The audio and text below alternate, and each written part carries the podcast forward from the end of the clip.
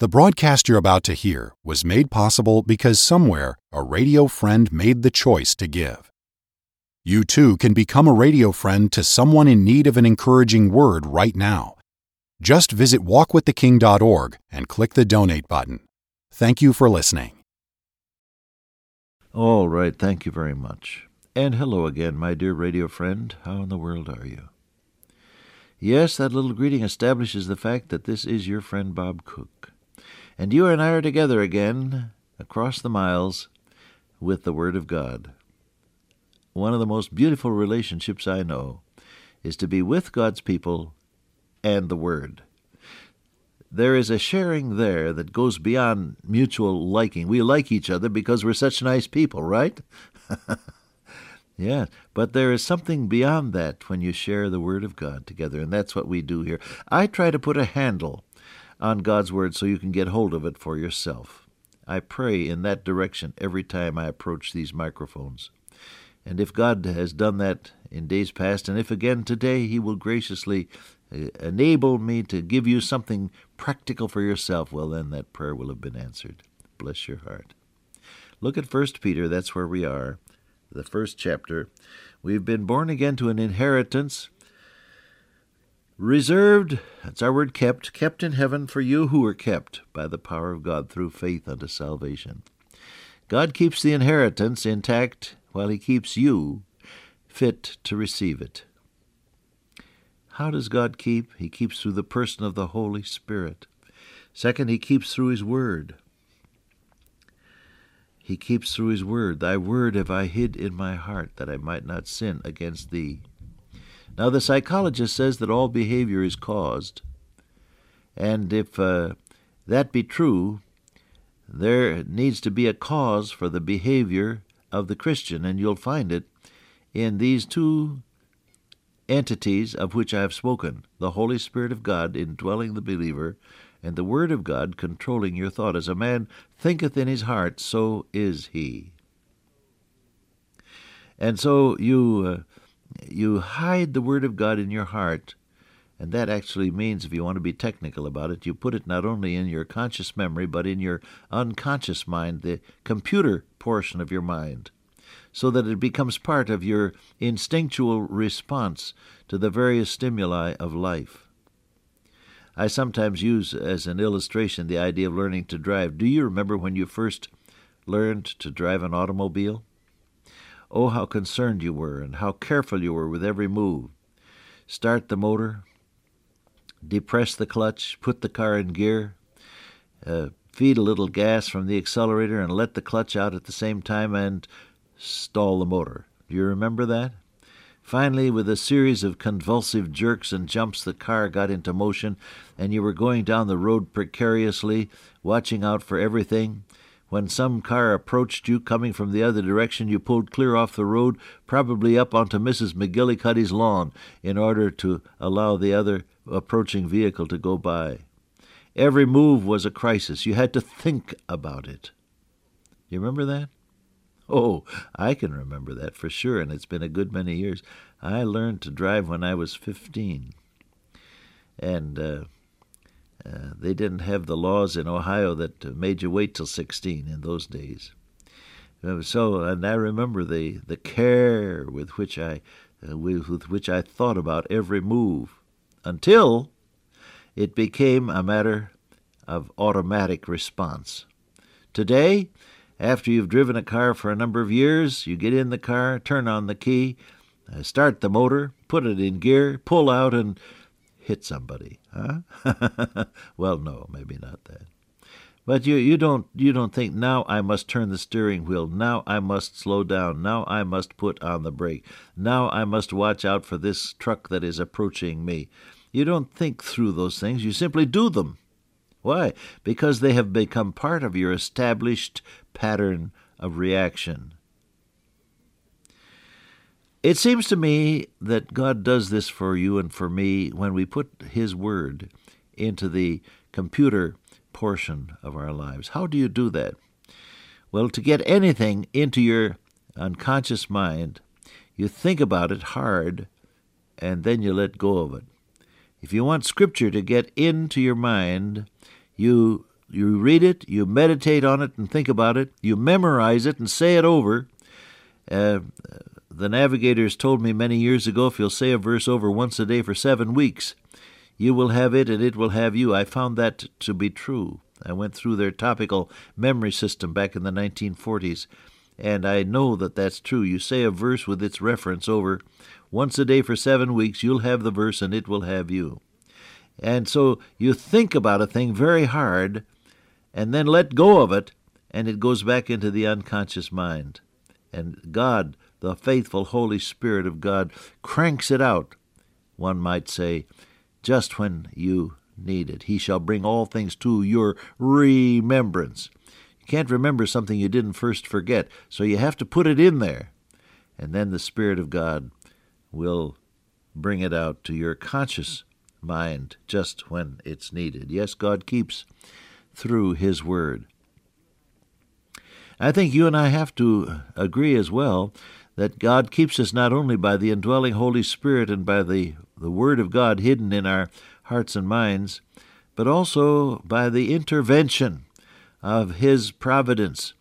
Uh, undoubtedly, the angels are in operation in your life and mine.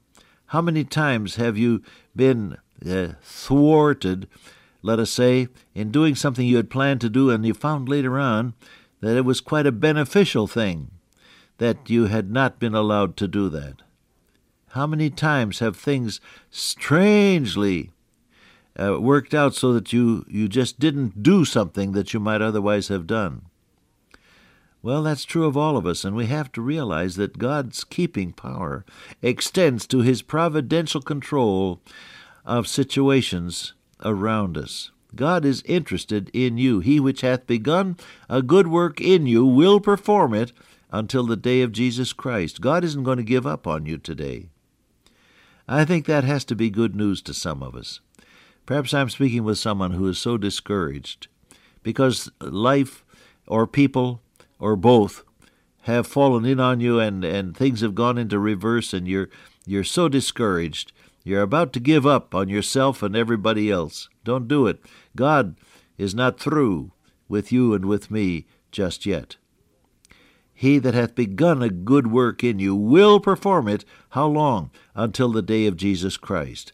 God has promised Himself that He's going to get you safe home to heaven, and He's going to keep working on it. So God is not going to drop you today. He's not going to forsake you today. His Word says, I will never leave thee nor forsake thee. That's His promise. How often I remind God of that. Childlike, I come to Him and say, God, You promised not to leave me. Stand with me now. Oh, how precious the presence of God is when you realize, as you pray and as you trust, that He is actually working. It is God which worketh in you both to will and to do of His good pleasure. God is actually controlling the force of circumstances as well as your own reaction to them, because you're His. The miracle of the Christian life is far more than, than a profession of faith. That is important. The miracle of the Christian life, Paul says, is Christ in you, the hope of glory. God is actually working in your life to make sure that you're kept in a world full of dangers, temptations, and trials.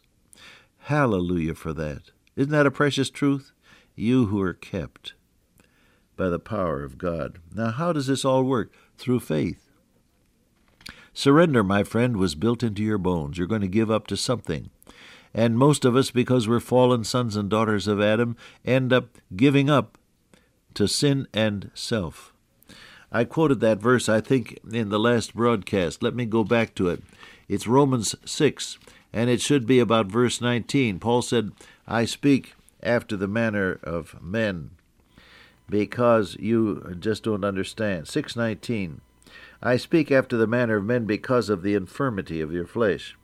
Now he says, let me explain this to you. As you have yielded your members, that's the members of your body, servants, that's our word slaves, slaves to uncleanness, and to iniquity, unto iniquity. In other words, you've given yourself up to, uh, to uncleanness, and the result was more sin. When you give up to sin, the result is more sin.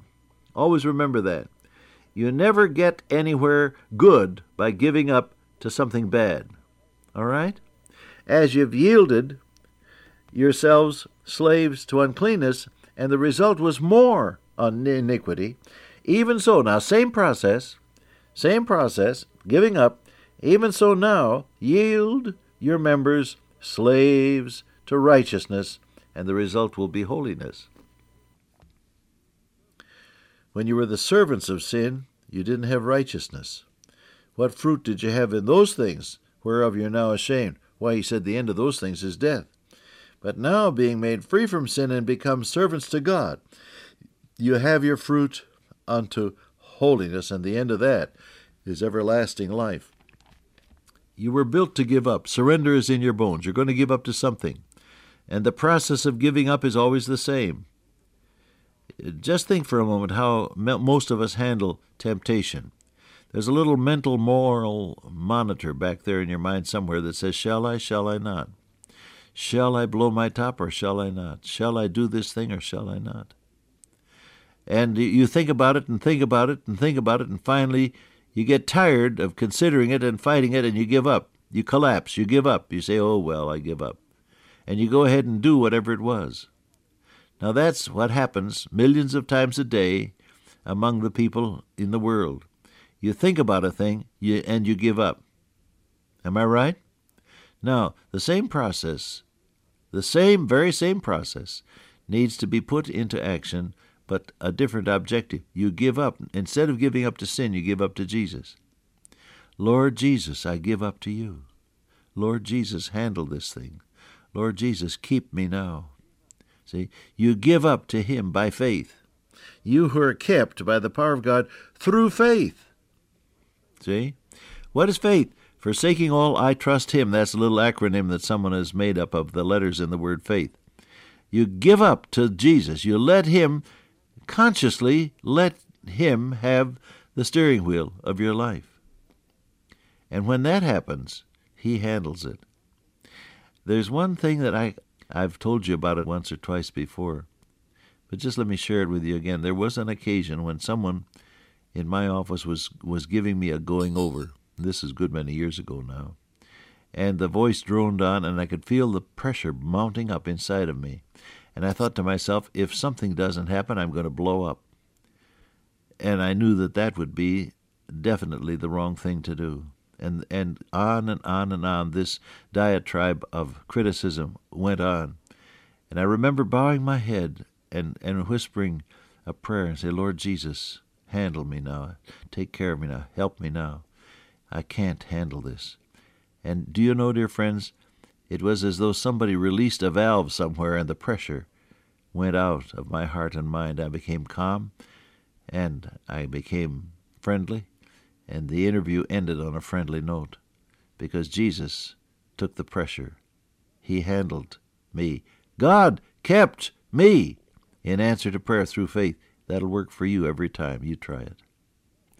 Dear Heavenly Father, keep us today by the Spirit, by your word, and by the power of God working through us. In Jesus' name, amen.